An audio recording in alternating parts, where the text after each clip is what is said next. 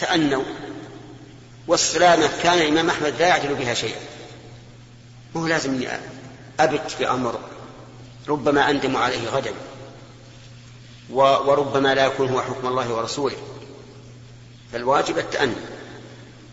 والحاصل أن قول الصلاة خير من النوم إنما هو في في أذان إيش؟ في أذان الفجر ما في ثاني. في أذان الفجر الأول الذي يكون بعد الوقت.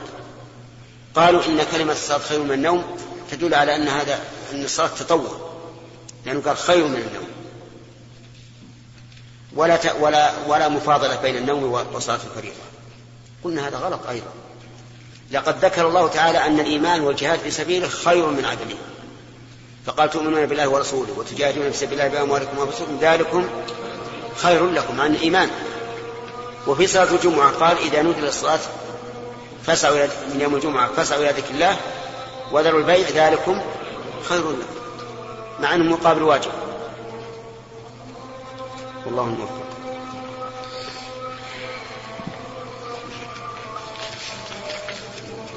الله درجة سواء في الصوت قوته ونفوذه. ثانيا أن الرياح تغير الواقع. فإنه مع الرياح ينتقل ينتقل الصوت إلى أبعد إلى أبعد مدى مما لو تكون الريح على هذه الجهة. ثالثا في وقتنا الحاضر إذا اعتبرنا هذا ب أكيد المكان. أكيد المكان. لو اعتبرنا هذا بالميكروفون فمشكل الميكروفونات تصل إلى مدى بعيد. فنقول المعتبر في هذا الوسط. المعتبر الوسط. أولا الميكروفون اللي هو مكبر الصوت لا لا عبرة به في الوقت الحاضر. ثانيا بالنسبة لاختلاف أصوات المؤذنين واختلاف الرياح يقدر أن الرياح ساكنة. لا تعاكس الصوت ولا ولا توافقه. ويقدر أن صوت المؤذن إيش؟ وسط. ليس بالخفي ولا بالجهوري. لأن مثل هذه الأمور إذا أطلقت وهي تأتي كثيرا ينبغي أن تحمل على الوسط وعلى عدم وجود أشياء تغير الحكم. وفيه أيضا من الفوائد أنه لا يلزم الأعمى أن أن يتخذ قائدا لأنه لأنه يقول ليس لي قائد ولم يقل لم أجد قائدا.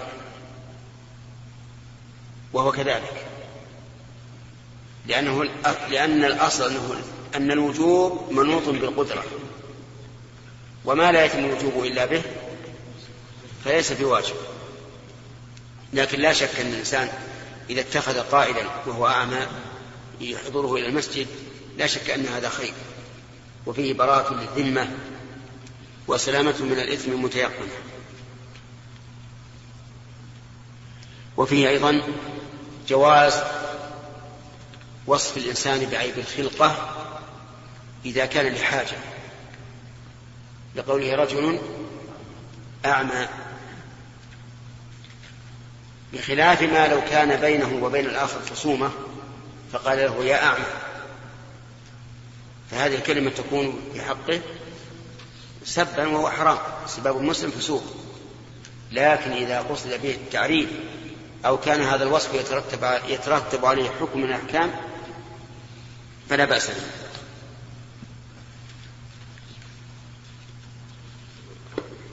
نعم. إيش؟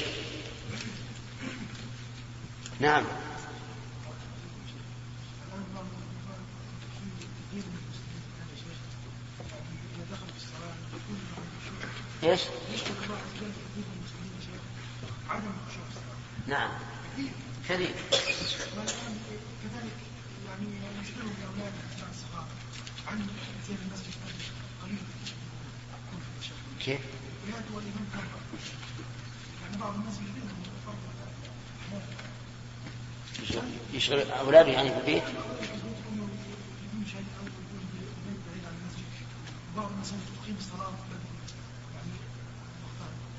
فهل يدخل تحت إيش؟ أما مسألة الخشوع فهذا أمر نشكو الله عز وجل منه كلنا جميعا نشكو من ذلك إلا من شاء الله وأما انشغال الذهن بالأهل فإذا كان الأهل في مكان آمن ولا ولا, ولا خوف عليهم لماذا نشغل ما هو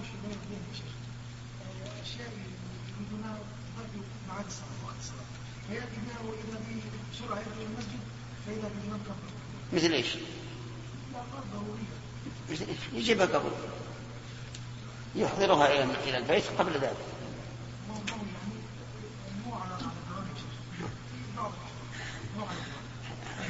مسألة الشيء العارض له حكم.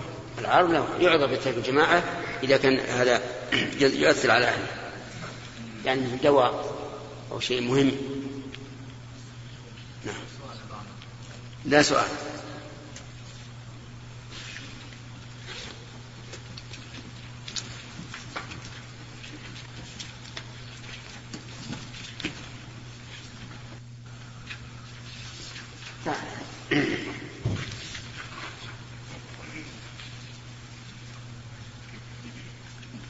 باب الأذان يا شيخ نعم باب 13 الأذان قبل الفجر. إيه نعم. بسم الله الرحمن الرحيم. قال البخاري رحمه الله تعالى في صحيحه باب الأذان قبل الفجر. حدثنا أحمد بن الفجر. نعم. باب الأذان قبل الفجر؟ نعم كم صفحة قلت؟ ما في صفحة يختلف.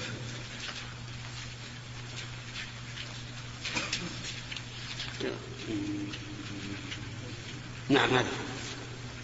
حدثنا أحمد بن يونس قال حدثنا زهير قال حدثنا سليمان التيمي عن أبي عثمان النهدي عن, عبد الله بن مسعود عن النبي صلى الله عليه وسلم أنه قال لا يمنعن أحدكم أو أحدا منكم أذان بلال من سحوره فإنه يؤذن أو ينادي بليل ليرجع قائمكم ولينبه نائمكم وليس أن يقول الفجر أو الصبح. وقال بأصابعه ورفعها إلى فوق وطأطأ إلى أسفل حتى يقول هكذا. وقال زهير بسبابتيه إحداهما فوق الأخرى ثم مدهما عن يمينه وشماله. هذا يحكي كيفية الفجر. بلال رضي الله عنه في رمضان كان يؤذن مبكرا قبل الفجر. وبين النبي صلى الله عليه وعلى آله وسلم السبب في ذلك أنه ينبه القائم ينبه النائم ويرجع القائم ليتسحر وليس الأذان الذي للفجر المعترض الذي يمنع الأفق. وذلك أن الفجر فجران. فجر صادق وفجر كاذب. والفرق بينهما من ثلاثة أوجه. الأول أن الفجر الصادق مستطير بالرأي. يعني كالطير يفتح جناحيه ممتد من الشمال إلى الجنوب. والفجر الكاذب مستطيل يكون طولا في السماء. وقد جاء في بعض الأحاديث وصفه وصفه بذنب السحاب أي ذنب الذئب. الفرق الوجه الثاني أن الفجر الكاذب يكون بعده ظلمة والفجر الصادق لا يكون بعده ظلمة بل ينتشر الضياء حتى تطلع الشمس. الوجه الثالث أن الفجر الكاذب بينه وبين الأفق ظلمة والفجر الصادق ليس بينه وبين الأفق ظلمة بل هو متصل بالأفق. هذه ثلاثة أوجه تبين الفرق بين الفجر الصادق والفجر الكاذب. وقول عليه الصلاة والسلام وليس أن نقول الفجر أو الصبح. هكذا يعني يحكي كيفيته. نعم. حدثنا إسحاق قال أخبرنا أبو أسامة قال عبيد الله حدثنا عن القاسم بن محمد عن عائشة وعن نافع عن عبد الله وعن نافع عن ابن عمر أن رسول الله صلى الله عليه وسلم قال حاء وحدثني يوسف بن عيسى المروزي قال حدثنا الفضل قال حدثنا عبيد الله بن عمر عن القاسم بن محمد عن عائشة عن النبي صلى الله عليه وسلم أنه قال إن بلالا يؤذن بليل فكلوا واشربوا حتى يؤذن ابن أم مكتوم. وعلى هذا فالأذان قبل الفجر جائز لهذه العلة لإيقاظ النائم وإرجاع القائم. لكن هل يجزئ عن أذان الفجر؟ لو اقتصر عليه الجواب لا. لا يجزئ. بل لا بد من مؤذن يؤذن بعد طلوع الفجر. ودليل ذلك قول النبي صلى الله عليه وعلى آله وسلم لمالك بن حويرث إذا حضرت الصلاة فليؤذن لكم أحدكم. إذا حضرت الصلاة. والصلاة لا تحضر إلا بدخول الوقت. وعلى هذا فيقال إنه لا يجزئ الأذان قبل الوقت لا في الفجر ولا في غيره. خلافا لمن زعم من أهل العلم أنه يجزئ يجزئ الأذان قبل الفجر في في الفجر. فإن هذا لا وجه له. نعم. نعم. كيف؟ أي نعم. نعم. أهل البحرين؟ يا أهل البحرين. تأخرنا عليكم اليوم نحن تأخرنا عليكم شيخ معذرة والسبب في ذلك الحقيقة تزاحم برنامجين اي كان طارئ جدا أحدهما وما انتهى إلا بعد أذان العشاء في فترة قصيرة فنرجو المعذرة نعذركم على هذا. جزاكم الله خير. الله يكبر لكن إن شاء الله لا تعودون لها. نعم. قال البخاري نعم. سامع.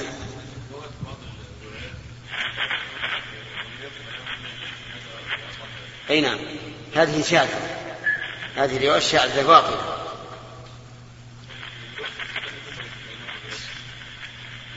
سيكون بينهما فرق.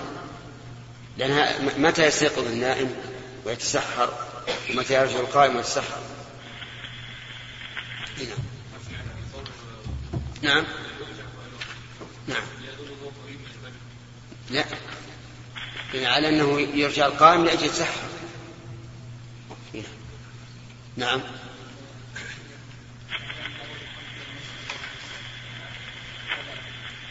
ظاهر السنة أنه في رمضان فقط أن الأذان الأول في رمضان فقط لكن إذا اختار الناس أن يكون في غير رمضان لإيقاظ النائم فلا بأس كما هو المعمول به الآن الآن في أذان قبل الفجر بساعة وبعضهم قبل الفجر بنصف ساعة حسب. إيش؟ لا لا لا يقول صلاة خير من النوم إنما تقال في أذان الفجر الذي بعد الفجر نعم.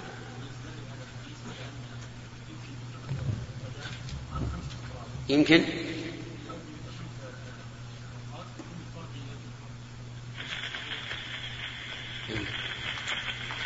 لا ما ما يستدل به.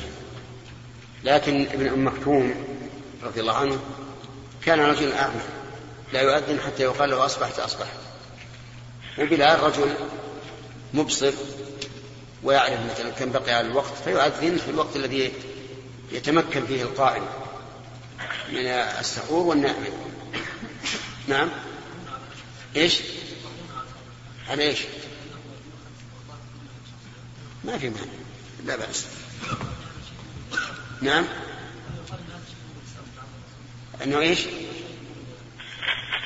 شيء. شيء. ولو وجد ما دام الأذان قائم فسواء أذن فلان أو فلان لا لا بأس. كله مسلم. قال البخاري رحمه الله تعالى باب كم بين الأذان والإقامة ومن ينتظر الإقامة. حدثنا إسحاق الواسطي قال حدثنا خالد عن الجريري عن ابن بريدة عن عبد الله بن مغفل المزني أن رسول الله صلى الله عليه وسلم قال بين كل أذانين صلاة ثلاثة لمن شاء. حدثنا محمد بن بشار قال حدثنا غندر قال حدثنا شعبة قال سمعت عمرو بن عامر الأنصاري عن أنس بن مالك قال كان المؤذن إذا أذن قام ناس من أصحاب النبي صلى الله عليه وسلم يبتدرون السواري حتى يخرج النبي صلى الله عليه وسلم وهم كذلك يصلون الركعتين قبل المغرب. ولم يكن بين الأذان والإقامة شيء. قال عثمان بن جبلة وأبو داود عن شعبة لم يكن بينهما إلا قليل. آه، الأذان والإقامة آه، ينبغي أن أن يكون بينهما بحسب حاجة الناس. فمثلا في أيام الصيف يمتد ما بين الأذان والإقامة في صلاة الفجر لأن الناس في الغالب يكونون نائمين إلى طلوع الفجر. في الشتاء بالعكس.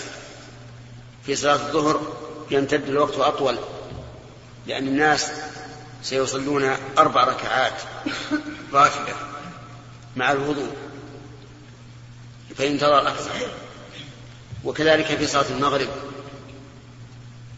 انتظر حتى يصلي الناس سنة المغرب الأولى فإن النبي صلى الله عليه وعلى آله وسلم قال صلوا قبل المغرب ثلاث مرات وقال في الثالثة لمن شاء. وهذا يقتضي أن يكون الوقت ممتدا. وأهم من ذلك أهم من ذلك كله أن يكون الإمام على وتيرة واحدة. لا يجعل يوما يتأخر ويوما يتقدم فيغر الناس ويكون قد ساسهم سياسة غير عادلة. وقد اختار بعض الناس أن يكون في البلد مسجد يتأخر عن المساجد الأخرى من أجل أن من فاتته الصلاة في المساجد الأخرى صلى في هذا المتأخر. وكنا نعرف ذلك قديما. لما كانت البلد صغيرة يمكن إذا فات الإنسان الصلاة في مسجد حيه ذهب إلى هذا المسجد. وقول لم يكن من الأذان والإقامة شيء. فسره ما بعد. يعني أنه لم يكن بينهما إلا قليل. بقدر ما يصلي الناس. سنة الفجر سنة المغرب. ثم يقيم نعم. شيخ حديث أنس الثاني. ما يخصص عموم حديث عبد الله بن مغفل اللي الأول. بين كل أذان الصلاة والصحابة كانوا يفعلون هذا في المغرب. حديث أنس لا ما ما, ما يخص الأصل العموم. ثم إن عندنا هذا واضح مثل الفجر قبلها صلاة. قبلها سنة والظهر كذلك. قبلها سنة أيضا. العصر في حديث رحم الله امرأ صلى قبل العصر أربعا وإن كان فيه نظر المغرب هكذا والعشاء. بل يقال بين كل أذان صلاة وأما قوله صلوا قبل المغرب فهو كما أشرنا قبل قليل في الدرس الأول أن ذكر بعض أفراد العام في حكم في حكم يوافق العام لا يدل على التخصيص.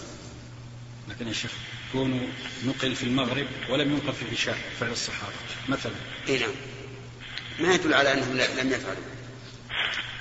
لا يدل على عدم النقل ليس نقل العدم ما فيه حديث عام بين كل اذان الصلاه ولعله في المغرب يعني فيه شيء من الضياء يستطيع الواحد أن يعرف محل السارية فيصلي خلفها.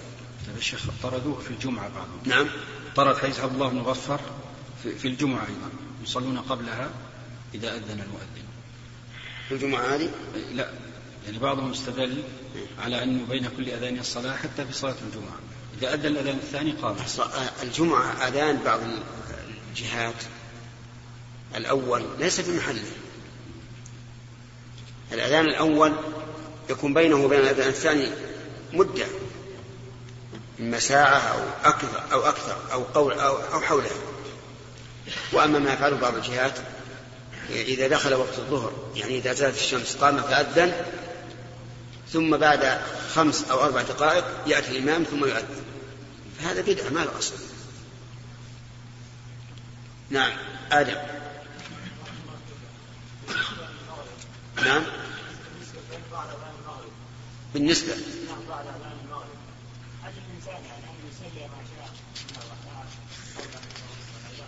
أي نعم نعم. يعني نقول بين كل اذان الصلاه يعني معناه مهم انها ركعتان فقط. لو صلى إلى ان يحضر الامام لا بأس.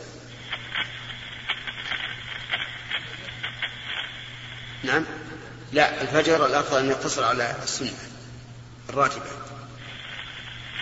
باب من انتظر الإقامة.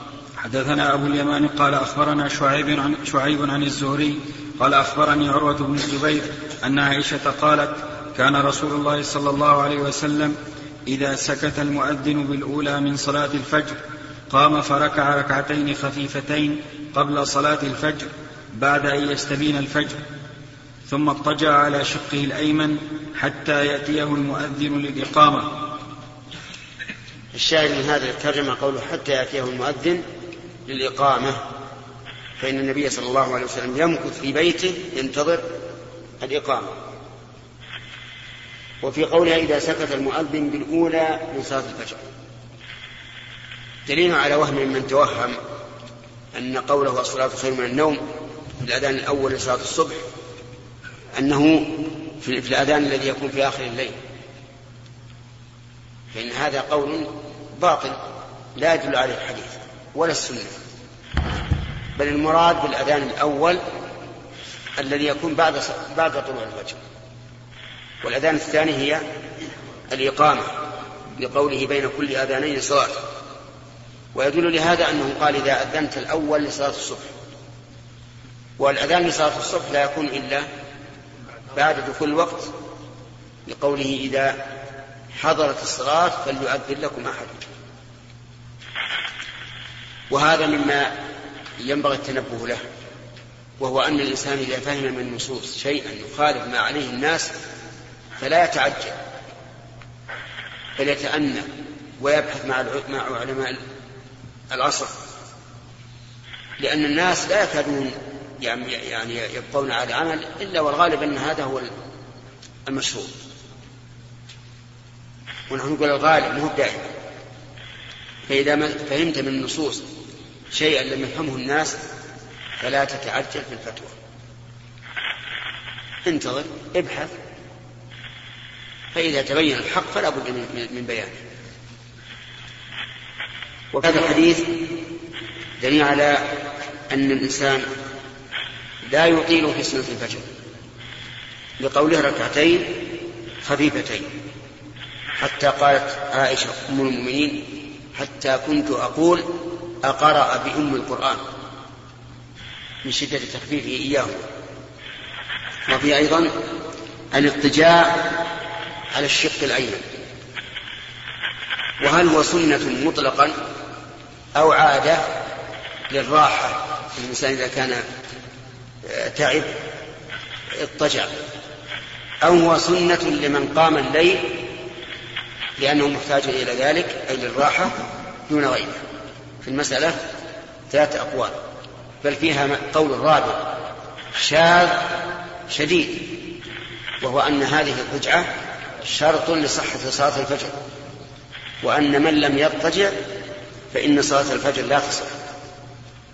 وهذا رأي ابن حزم رحمه الله لكنه أخطأ ولم يصح. واعلم أنه لم يرد الأمر بهذه الرجعة والأمر بها ضعيف. لا يصح عن النبي صلى الله عليه وعلى آله وسلم وإنما صحت من فعله لا من قوله. والأقرب والله أعلم أنه أنه سنة لمن كان محتاجا إليه لتعب سواء كان التعب للتهجد من التهجد أو من غير ذلك. المهم من احتاج إلى الراحة فليسترح حتى يكون نشيطا لصلاة الفجر. ولكن يستثنى من ذلك من إذا اضطجع للراحة ها؟ نام ولم, ولم يحضر صلاة الفجر. فهذا نقول له إن راحتك في أن تقوم من جلوسك وتتمشى على أقدامك حتى تقام الصلاة. لأن بعض الناس مع التعب إذا نام على طول إذا اضطجع على طول ينام. فهذا لا نقول له أنت أن تضطجع. وهل يؤخذ من هذا الحديث أنه ينبغي للإنسان أن ينام على جنبه الأيمن في كل الأحوال؟ يحتمل هذا. يحتمل أن يقال أنه يضطجع على الجنب الأيمن في, في كل الأحوال. ويحتمل أن يقال إنه يضطجع على ما هو أريح له إلا فيما وردت السنة به. يعني أحيانا يكون الراحة للإنسان أن يكون على, على جنبه الأيسر أحيانا يكون على ظهره أحيانا يكون على بطنه. فليفعل الأيسر إلا ما دلت السنة عليه. وفيه وهل يؤخذ من هذا الحديث أن المؤذن هو الذي بيده الإقامة؟ نعم.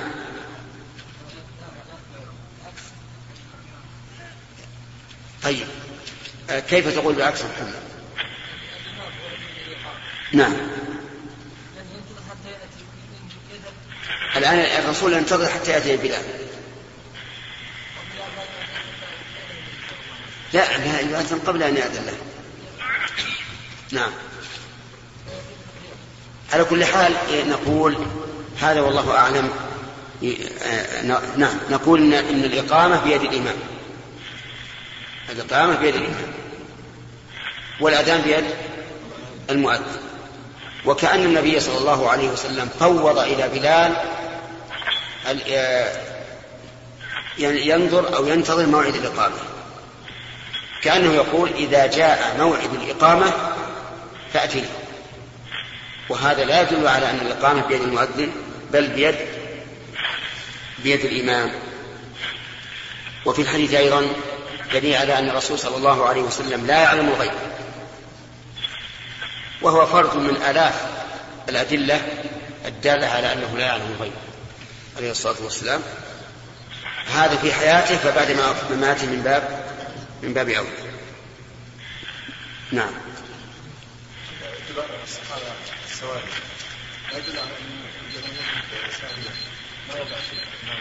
ما إيش؟ هذا السؤال يقول إن الصحابة يبتدئون السواري ليصلوا خلفها فهل ذلك دليل على أنه إذا لم يجد السارع أو استوى في السواري الرجال أنه لا يضع سترة؟ نعم. الواقع أنه مسكوت عنه ما تدل على هذا ولا على هذا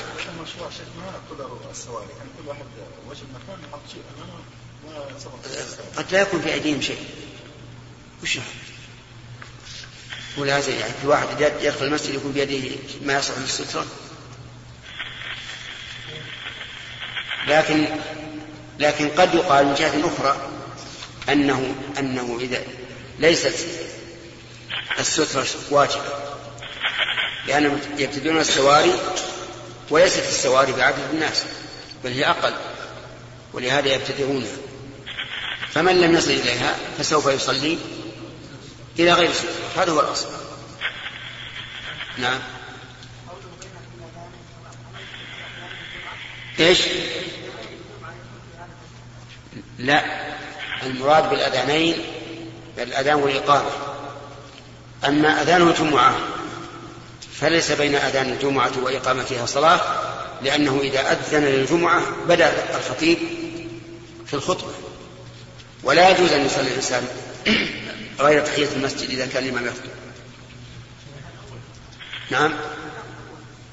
الأذان الأول هذا في عهد الرسول غير موجود. نعم.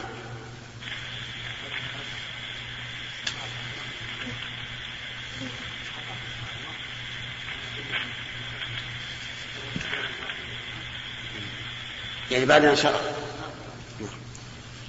يقول إذا إذا إذا انقطعت تيار الكهرباء بعد أن شرعت الأذان بالميكروفون فماذا يصنع؟ يقول كمل. طيب الناس إذا إذا إذا شرع المؤذن في الأذان ثم انقطع عرفوا أنه انقطع التيار قبل الأذان؟ طيب إذا انقطع قبل الأذان فيقال له اصعد إلى المنارة. كان هناك منارة وأذن لا تؤذن في وسط المسجد. نعم. ثلاث. طيب. الأذانين صلاة لمن شاء. حدثنا عبد الله بن يزيد. قال حدثنا كهمس بن الحسن عن عبد الله بن بريدة عن عبد الله بن مغفل. قال قال النبي صلى الله عليه وسلم بين كل أذانين صلاة. بين كل أذانين صلاة ثم قال في الثالثة لمن شاء. قوله صلى الله عليه صلى الله عليه وعلى وسلم بين كل أذانين المراد بهما الأذان والإقامة. لأن كل منهما إعلام. فالأذان الذي هو الأذان إعلام بدخول وقت الصلاة. والأذان الذي هو الإقامة إعلام بالقيام إلى الصلاة. وقول الصلاة هذا على عمومه. لكن هذه الصلاة قد تكون من الرواتب وقد لا تكون. فلنبدأ بالفجر بين أذانها وإقامتها صلاة وهي راتب. ثم الظهر بينها وبين إقامتها بين بين أذانها وإقامتها صلاة وهي راتب. ثم العصر بين أذانها وإقامتها صلاة لكنها ليست راتبة سنة مطلقة. ثم المغرب. بين أذانها وإقامتها الصلاة لكنها ليست راتبة والمغرب قد ورد النص فيها بخصوصه. حيث قال عليه الصلاة والسلام صلوا قبل المغرب. صلوا قبل المغرب. صلوا قبل المغرب. ثم قال في الثالثة لمن شاء. العشاء. بينها بين أذانها وإقامتها صلاة لكنها صلاة نفل مطلق. وعلى هذا فينبغي الإنسان إذا أذن وهو في المسجد فليصلي ركعتين. سواء كان ينتظر صلاة لها راتبة قبلها أم لا. لقول النبي صلى الله عليه وعلى آله وسلم بين كل أذانين صلاة. نعم. باب باب من قال ليؤذن في السفر مؤذن واحد حدثنا معل بن أسد قال حدثنا وهيب عن أيوب عن أبي قلابة عن مالك بن. عن مالك بن الحويرث قال أتيت النبي صلى الله عليه وسلم في نفر من قومي فأقمنا عنده عشرين ليلة وكان رحيما رفيقا فلما رأى شوقنا إلى أهالينا قال ارجعوا فكونوا فيهم وعلموهم وصلوا فإذا حضرت الصلاة فليؤذن لكم أحدكم وليؤمكم أكبركم. نعم. قال من قال ليؤذن في السفر مؤذن واحد. قد يقول قائل وهل يكون في السفر مؤذنان حتى يورد هذه الترجمة؟ قلنا مراده رحمه الله أنه لا يلزم أن نجعل لكل يوم مؤذنا أو لكل صلاة مؤذنا بل يجوز أن نلزم آه، آه، مؤذنا واحد. هذا هو مراده والله أعلم. لا مراده أنه يجوز آه، التعدل أو لا يجوز بل مراده أنه لا لا يجب أن نلزم إيش؟ مؤذن واحد. أن لا لا يلزم أن نجعل لكل يوم مؤذنا. ثم ذكر حديث مالك بن حوير رضي الله عنه أنه أتى في نفر من قومه فأقاموا عنده عشرين ليلة. وكان النبي صلى الله عليه وسلم رحيما رفيقا رحيما بمن حضر وبمن غاب. فلما رأى شوقنا إلى أهلنا رأى بمعنى ظن أننا اشتقنا إلى أهل أهلنا قال ارجعوا فكونوا فيه أي ولا ولا تفارقوهم. وعلموهم وأدبوهم كما في لفظ آخر. وصلوا كما رأيتموني أصلي كما في لفظ آخر أيضا. ثم قال إذا حضرت الصلاة فليؤذن لكم أحدكم وليؤمكم أكبركم. اللام في قوله فليؤذن لام الأمر وهي أيضا كذلك في قوله وليؤمكم لكن حركت الميم للالتقاء بالفتح لالتقاء الساكنين. ففي هذا الحديث دليل على مسائل مسائل متعددة. أولا أن العرب صاروا يفدون إلى الرسول عليه الصلاة والسلام من كل صوب وذلك بعد انتصار الإسلام وعزته. صاروا هم الذين يأتون وليسوا هم الذين نكتى إليهم. ومن هؤلاء مالك بن حويرث ومن معه من قومه. وفيه أيضا أن الليلة والليلتين لا تكفيان لتأثر الناس بمن كان عندهم بل لا بد من إقامة. حتى يصطبغ الإنسان في البيئة التي أقام فيها. صحيح أن الإقامة ليلة أو ليلتين فيها فائدة لكن الفائدة التي تصل إلى أعماق القلب هي في طول المدة. ومن فوائد هذا الحديث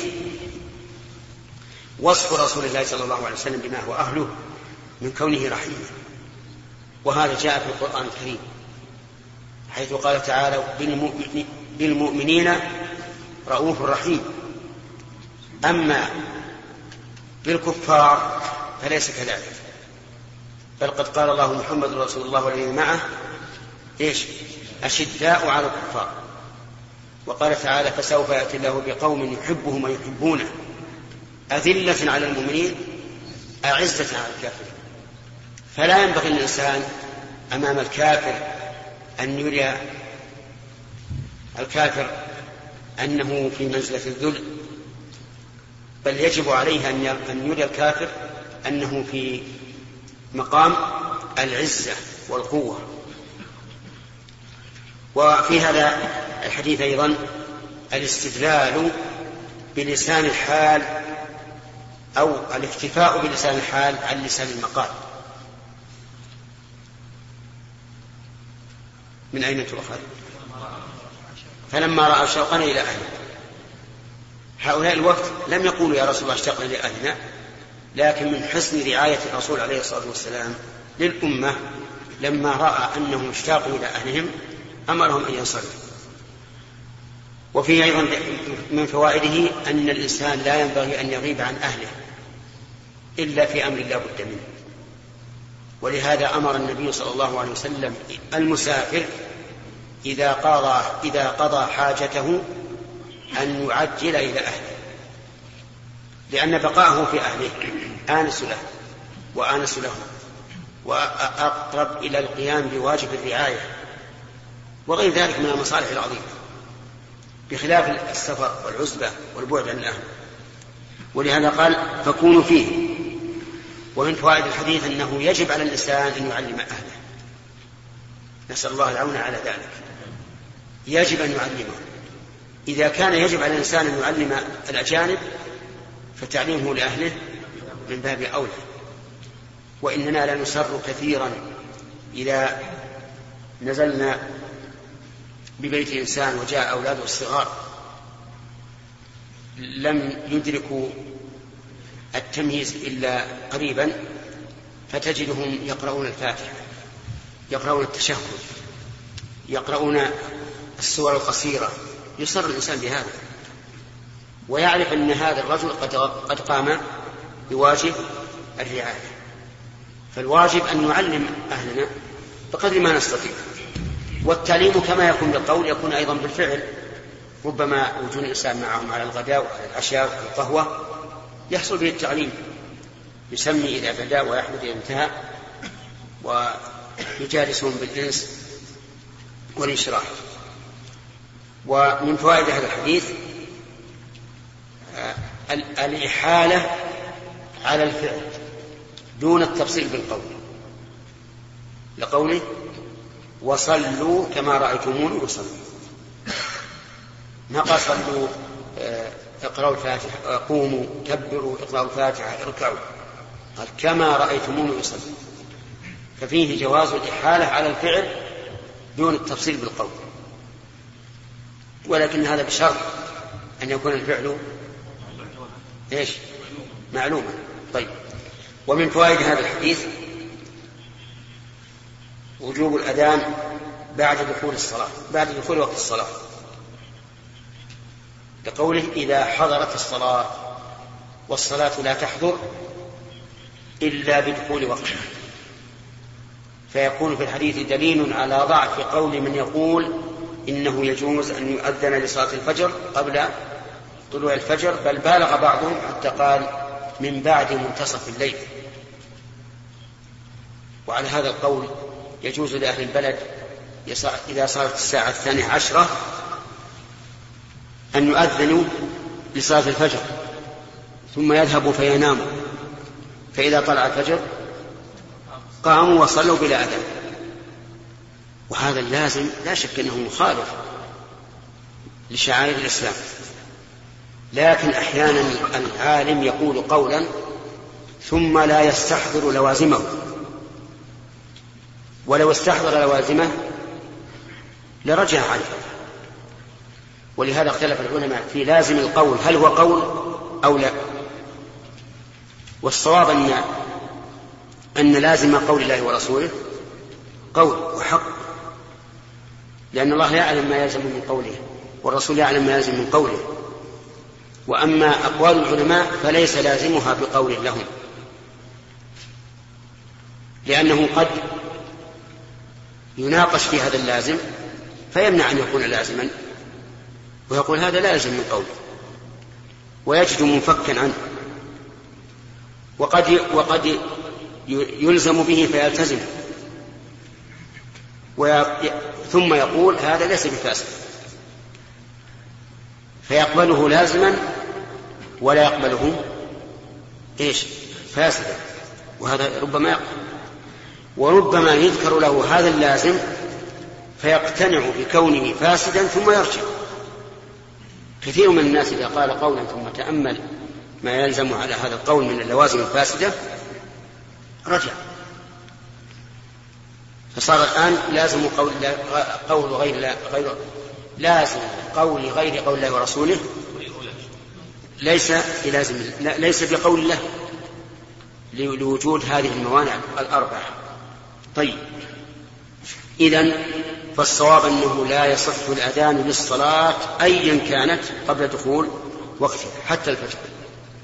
وأما أذان بلال في آخر الليل فقد بين الرسول صلوات الله وسلامه عليه أنه من أجل أن يوقظ النائم ويرجع القائم.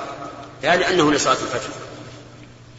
ومن فوائد هذا الحديث أن الأذان فرض كفاية.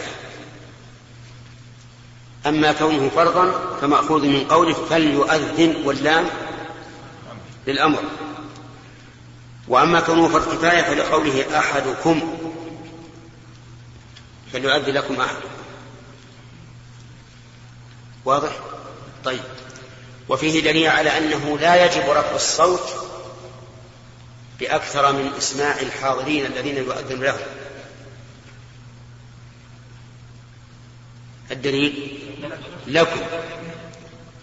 وعلى هذا فإذا كانوا كلهم حاضرين وأذن بصوت عادي أجزأ الأذان لكن الأفضل أن يرفع صوته بذلك ليشهد له ما يسمعه من شجر ومدر وحجر فإنه يشهد له يوم القيامة. أنه أعلن الأذان بصوت مرتفع. ومن فوائد هذا الحديث أن الأذان يجب أن يسمعه من أذن له فلو كان بينه وبين أصحابه الذين يؤذن لهم مسافة ثم أذن قليلا أي بصوت منخفض فإن ذلك لا يجزي بل لا بد من إسماع من يؤذن له وهذا مأخوذ منين؟ من قوله لكم فليؤذن لكم. ومن فوائد هذا الحديث أن الأذان لا يتعين في الأكبر بل قد يكون في الأصغر. ووجه ذلك أنه قال في الإمامة وليؤمكم أكبركم وليؤمكم أكبركم. ووجه ذلك أن أن الإمام قدوة وعلى اسم إمام فلا ينبغي أن يتولاه صغير مع وجود كبير إلا لميزة شرعية. وأما الأذان فالمقصود به الإعلام. وهذا قد يكون في الصغير أبلغ منه في الكبير. فلهذا قال فليؤذن لكم أحدكم. ومن فوائد هذا الحديث أن الأولى بالإمامة الأكبر لقوله وليؤذن لكم وليؤمكم أكبركم. أيها الأحبة بنهاية هذه المادة نسأل الله أن نلقاكم مرات أخرى. مع تحيات إخوانكم في مؤسسة الاستقامة الإسلامية للإنتاج والتوزيع في عنيزة. رقم الهاتف والناسوف صفر ستة ثلاثة ستة أربعة خمسة ثمانية ثمانية صفر. والرقم الثاني صفر ستة ثلاثة ستة أربعة ثمانية ثمانية ثمانية صفر. ورقم صندوق البريد اثنان وخمسمائة وألف. والسلام عليكم ورحمة الله وبركاته.